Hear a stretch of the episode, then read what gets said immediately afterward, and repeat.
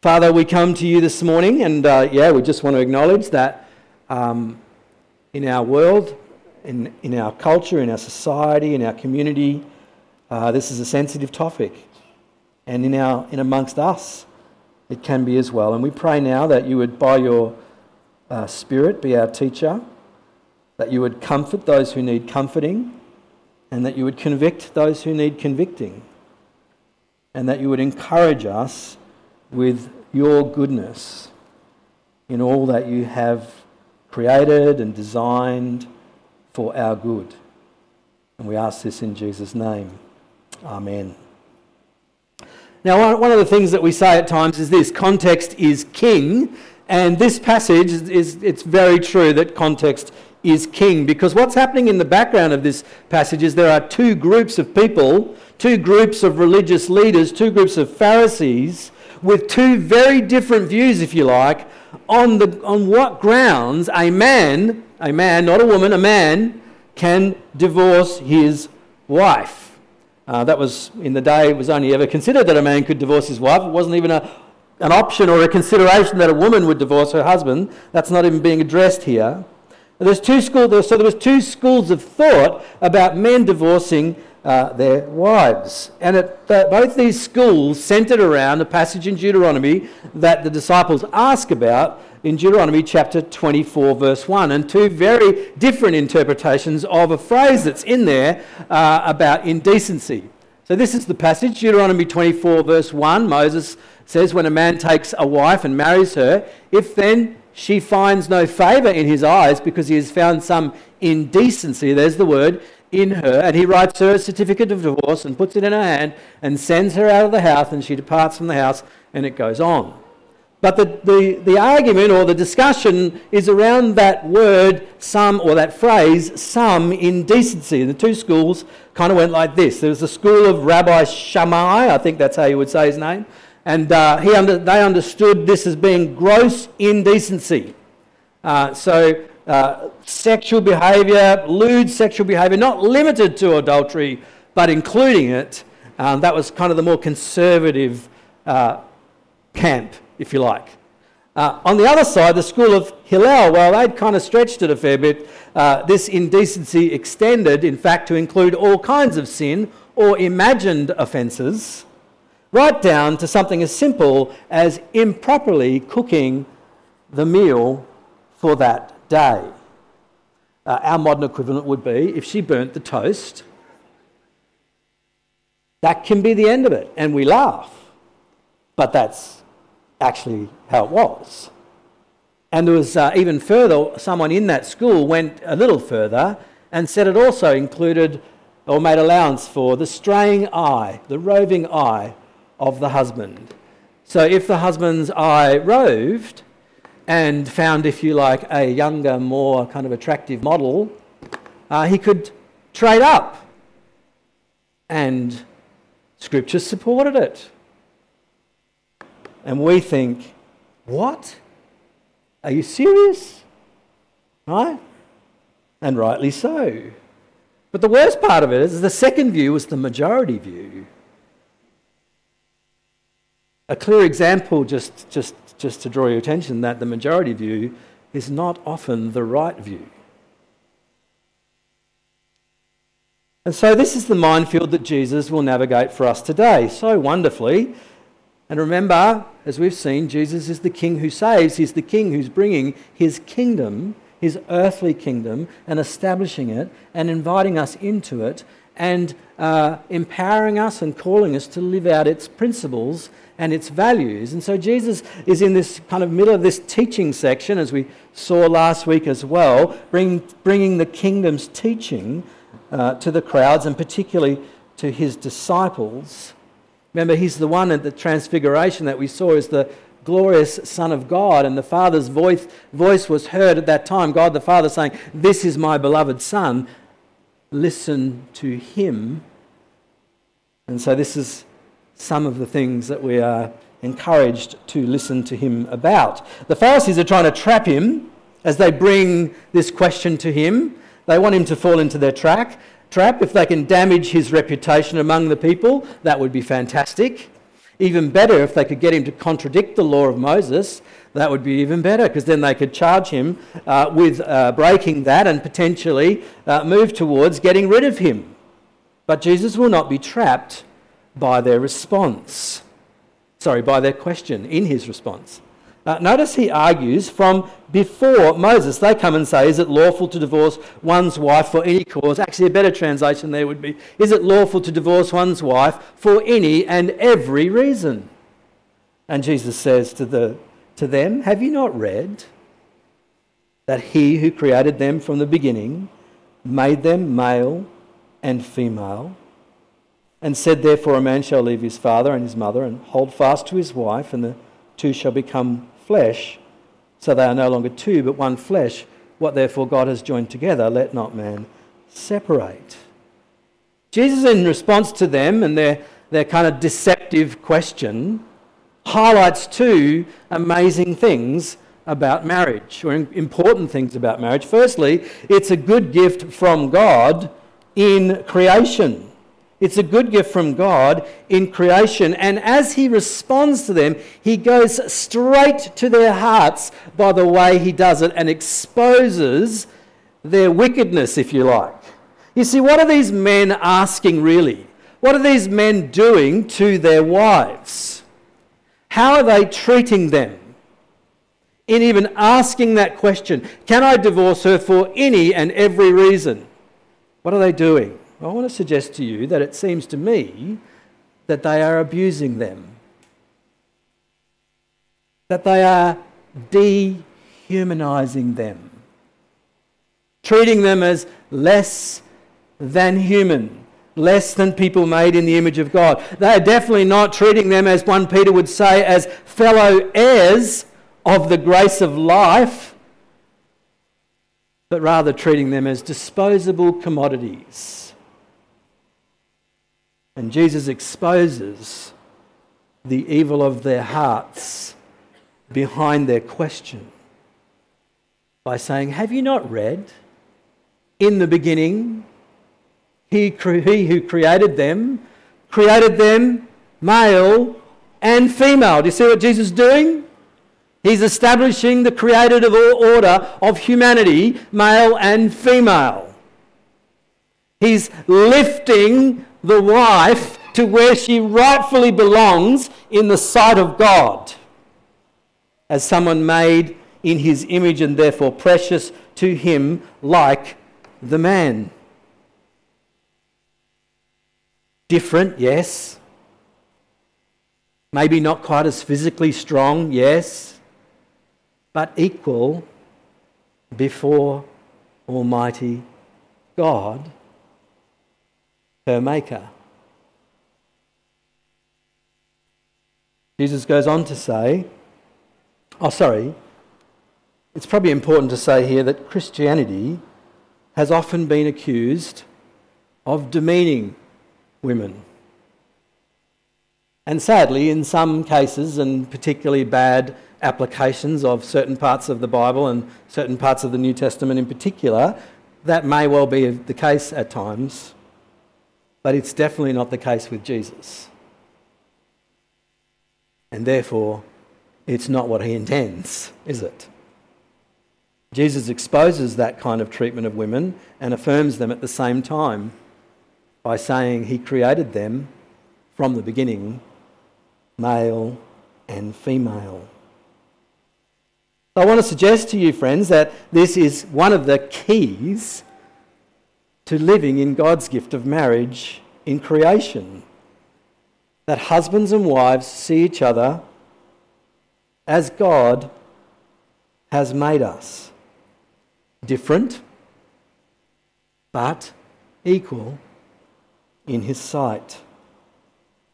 So, gents, uh, the bad news about today's message is that Jesus actually has us mainly in His sights. The passage doesn't really say a lot to women other than affirming them, but it does uh, line us up well and truly as men. So let me ask you how do you view your wife? Do you see her as equal with you in the sight of God? Or do you see her as somehow less than you.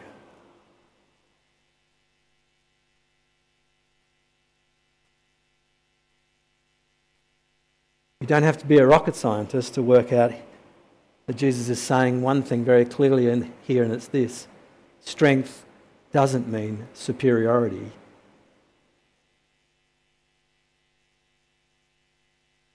Just because you can lift more doesn't mean she's less.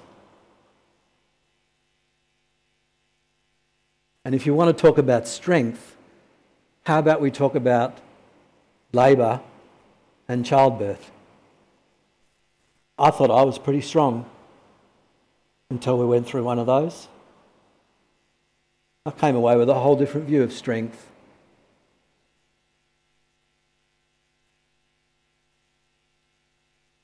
You see her as an image bearer of God with you.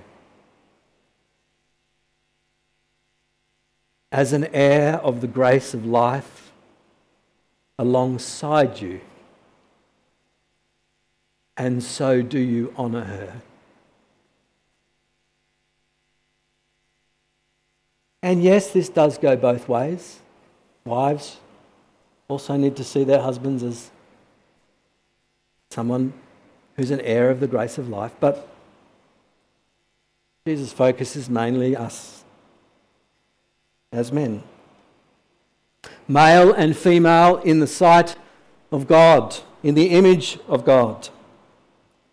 Jesus goes on to say, though, about marriage when this question comes to him that they are, they are to be male and female, one flesh for life. And we see that in verses 5 and 6. Jesus goes on to say, Therefore, a man shall leave his father and his mother and hold fast to his wife, and the two shall become one flesh. So they are no longer two, but one flesh. What therefore God has joined together, let not man separate. So here we see marriage according to the kingdom of heaven, God's design, so to speak. A man leaves his family and is united or holds fast to his wife, and the two become one. And the word for hold fast or being joined here has the idea of being glued or welded together.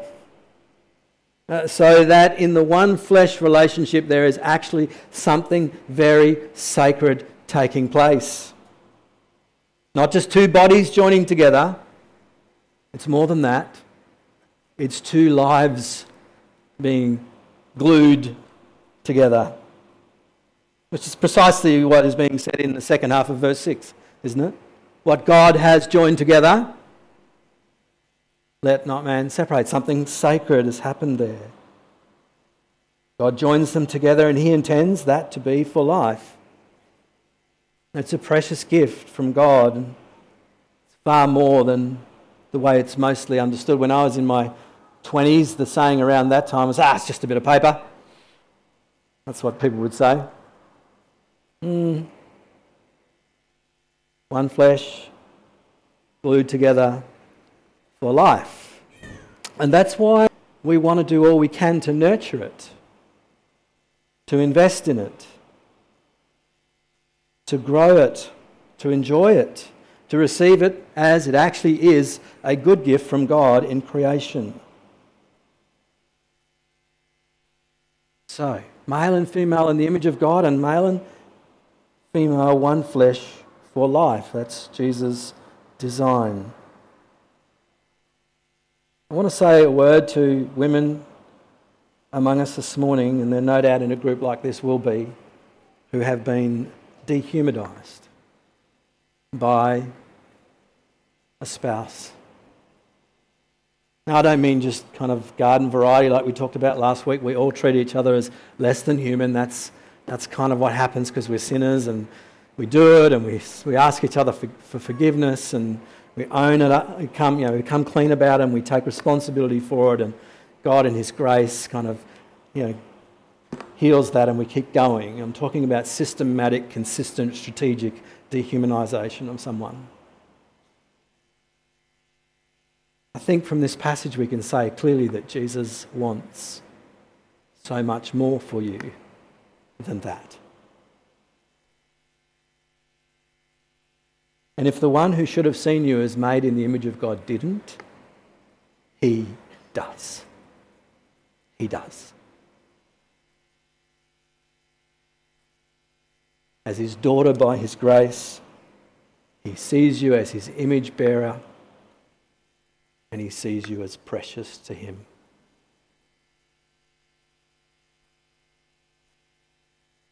The man who may be among us who dehumanize women, Jesus calls you here today to see this evil for what it is and repent. To see it for what it is in his sight, before his gaze, and repent.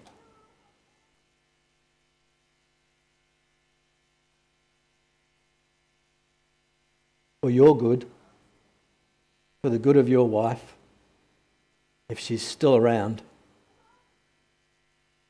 and for the protection of your children.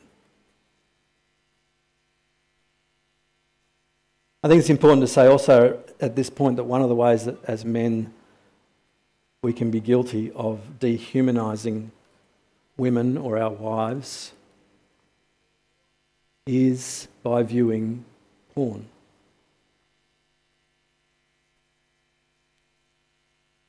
Nothing could be more dehumanizing than that. Or at least it's high on the list.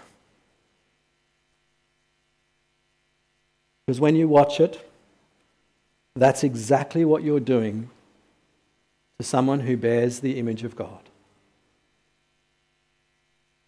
And at the same time, that's exactly what you're doing to the wife whom God gave you, who lies beside you each night. And again, Jesus would call you to see this as the evil that it is and repent. Confess your sin perhaps to a trusted friend or brother and ask them to pray for you. Get whatever support you need but don't be hard hearted if you hear God's voice. Do not harden your heart. Do not be unresponsive because it's deadly.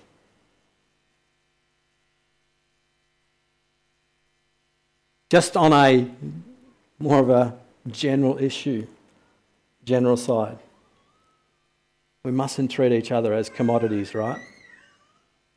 Something that exists for our benefit. And we can all default into that.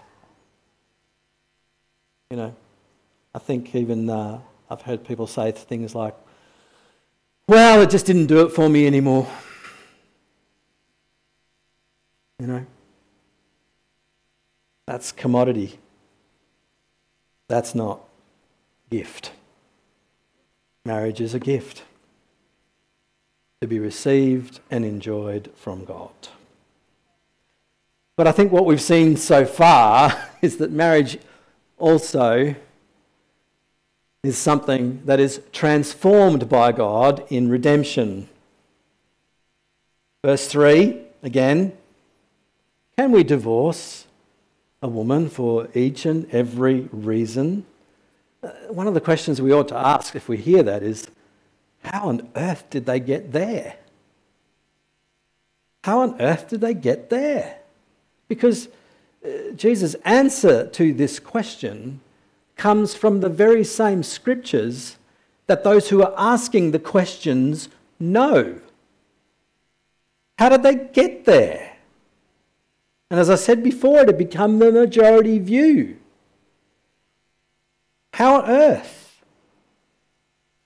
But when Jesus answers the question from those scriptures, they ask another question. Do you see it there in verse 7?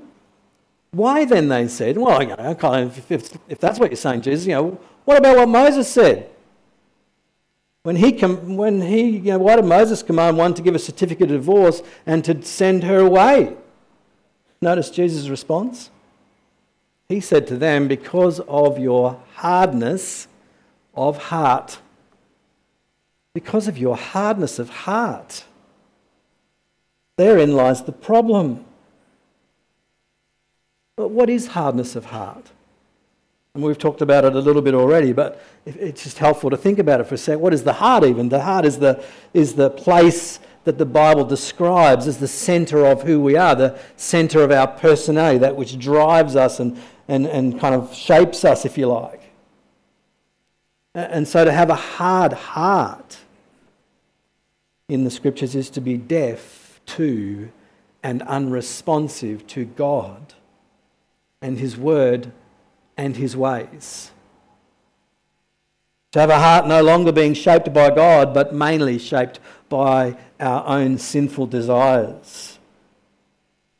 Do not harden your heart, Paul says, if you hear God's voice. So notice Jesus identifies as actually, actually the biggest threat to marriage.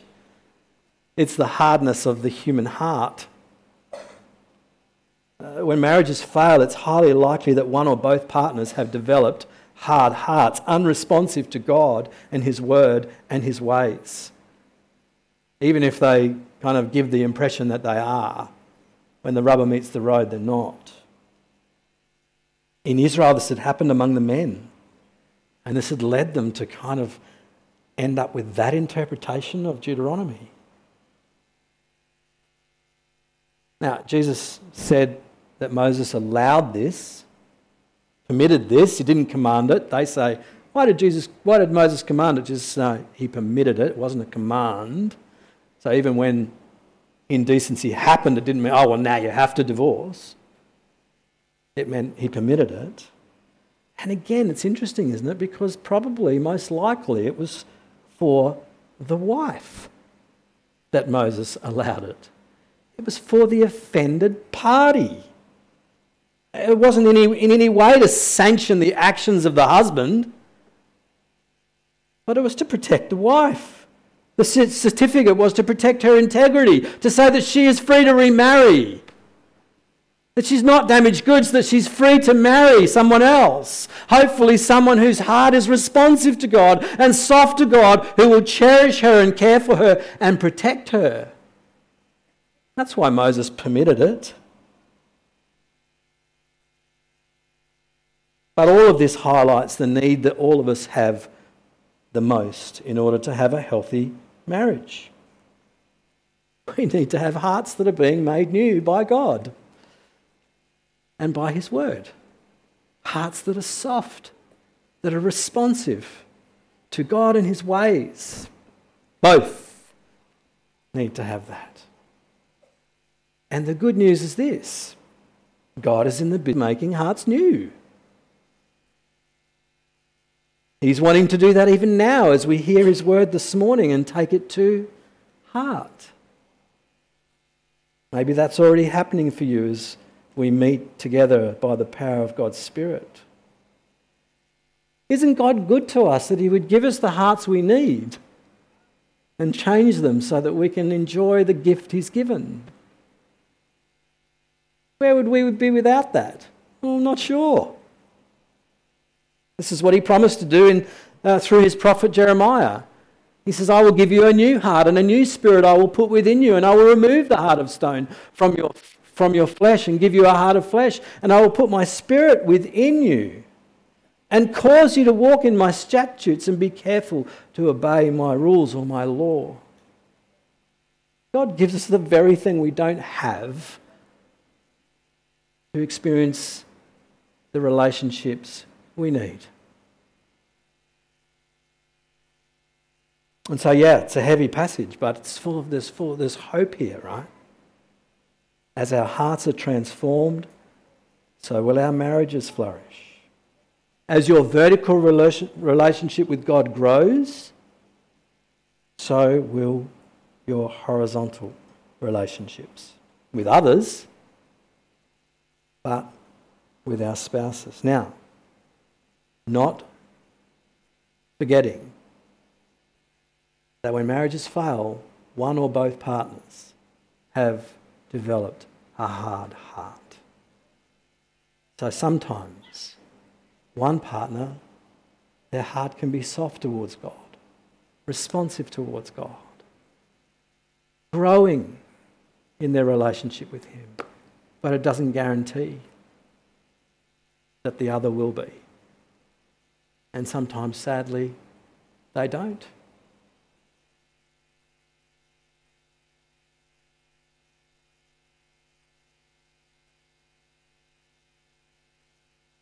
Jesus is primarily addressing those who would divorce their wives for whatever reason, treat them as commodities. And he sets the bar really high, doesn't he? Saying to them, except for porneia, except for sexual immorality.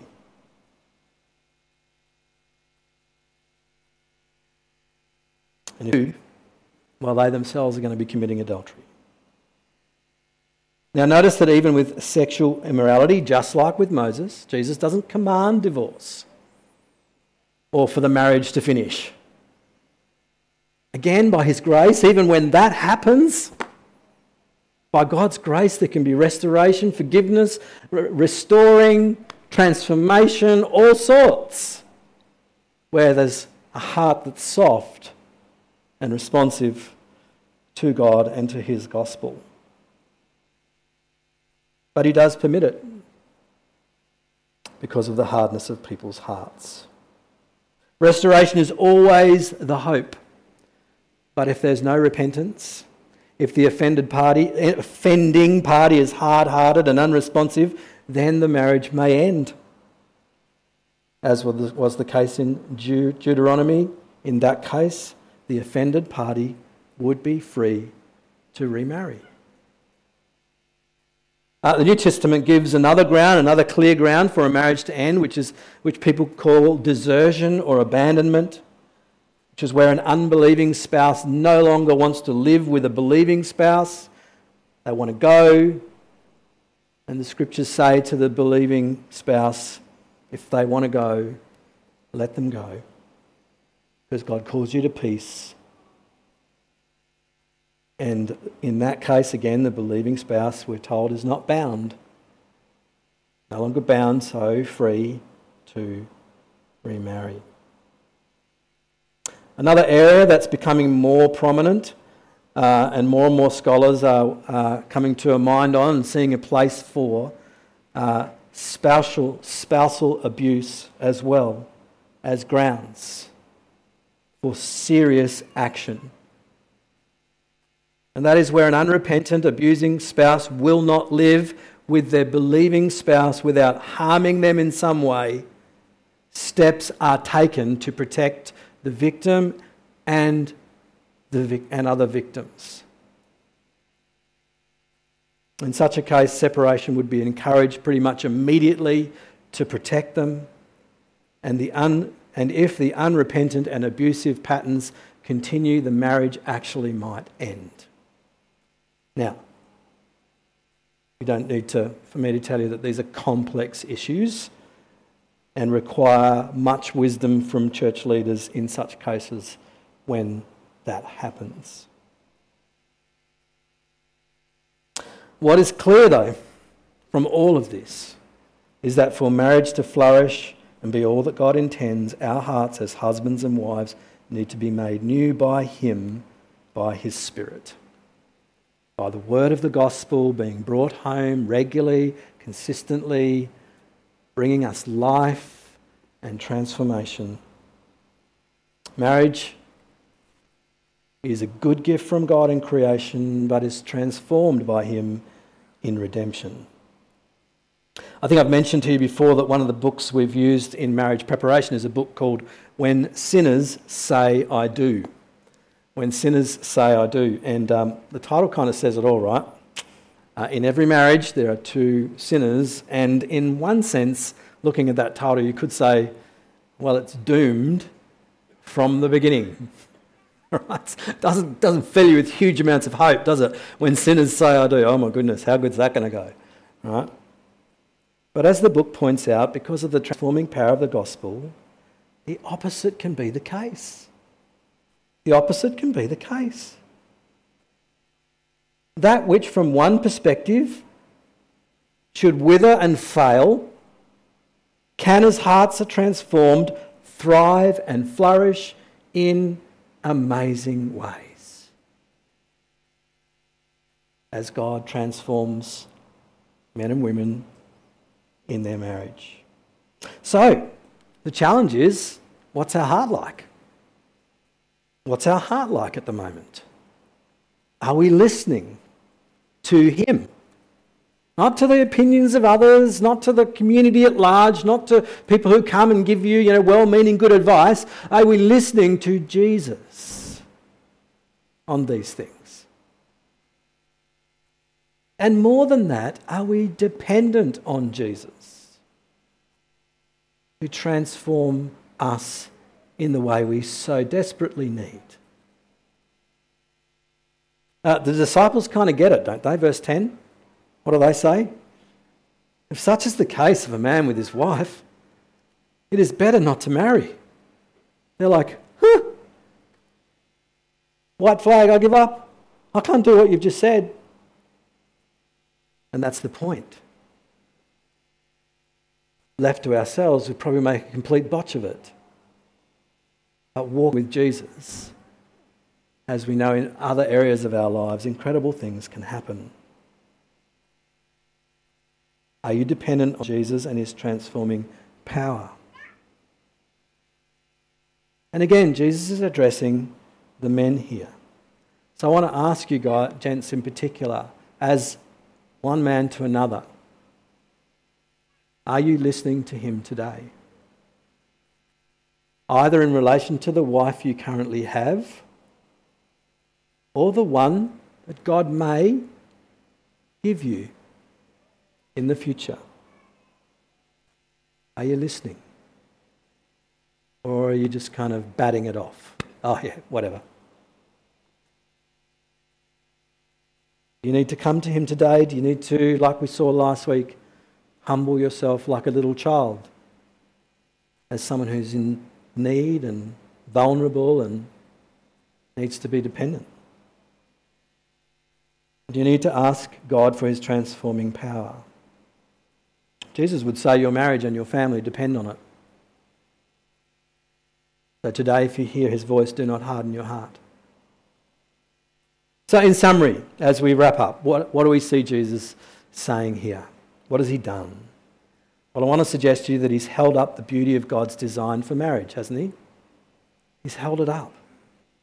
He's seriously challenged abusive men or men who de- dehumanize and dispose perhaps even of their wives. He's given just beautiful dignity, I think, to women in particular, as those who are made in the image of God. Calling out hard hearted husbands and calling them to repent. And he's highlighted our great need as men and women to have our hearts made new for whatever, but particularly for relationships and our marriage relationship. He's done that by showing us that marriage is a good gift from him in creation and is transformed by him in redemption. So let's finish. He was still speaking when a bright cloud overshadowed them, and a voice from the cloud said, this is my beloved Son with whom I am well pleased. Listen to him. Let's take a moment and pray, and then we're going to come around the Lord's table together. We're actually going to sing, and the song we, we uh, are going to sing has a refrain again and again and again Yet not I, but through Christ who lives in me, which pretty much sums it up. Let's pray. Father, we thank you that you are a good Father, that you know what's best for us, and you know the dangers that are often in front of us, and the dangers that actually lie within us, in our hearts. And you want to do good at the core of who we are, that it might flow out into our lives, into our, our every relationship we have, but particularly our family relationships as mums and dads and husbands and wives. And Father, please help us to take hold of what you've said to us this morning. Please help us to know your grace if we've experienced other than this in our lives, different degrees of, of uh, hurt and pain and shame. Lord, if we are here this morning and we feel that as an offended party, would you, would you remind us, even from this passage, that much of what you, you've done here is, Lord, in love and care for the one who's been cast off, so to speak, or diminished. You want to raise them up again in your truth. Father, also for those of us whose hearts might be becoming hard, you're, you're coming after us even today because you love us and you don't want us to, to stray. You don't want us to go to, yeah, to fall away and to, to cause great harm to those around us and to ourselves. And even as you, re- you bring some rebuke perhaps to us, that's because you love us and you're disciplining us. May we be responsive to that, knowing you're a good Father and it's for our good and the good of others. Father, we thank you, Lord, um, for all that you say to us in your word, and especially through your Son this morning. Help us to listen, to take it to heart for his glory and for our good. Amen.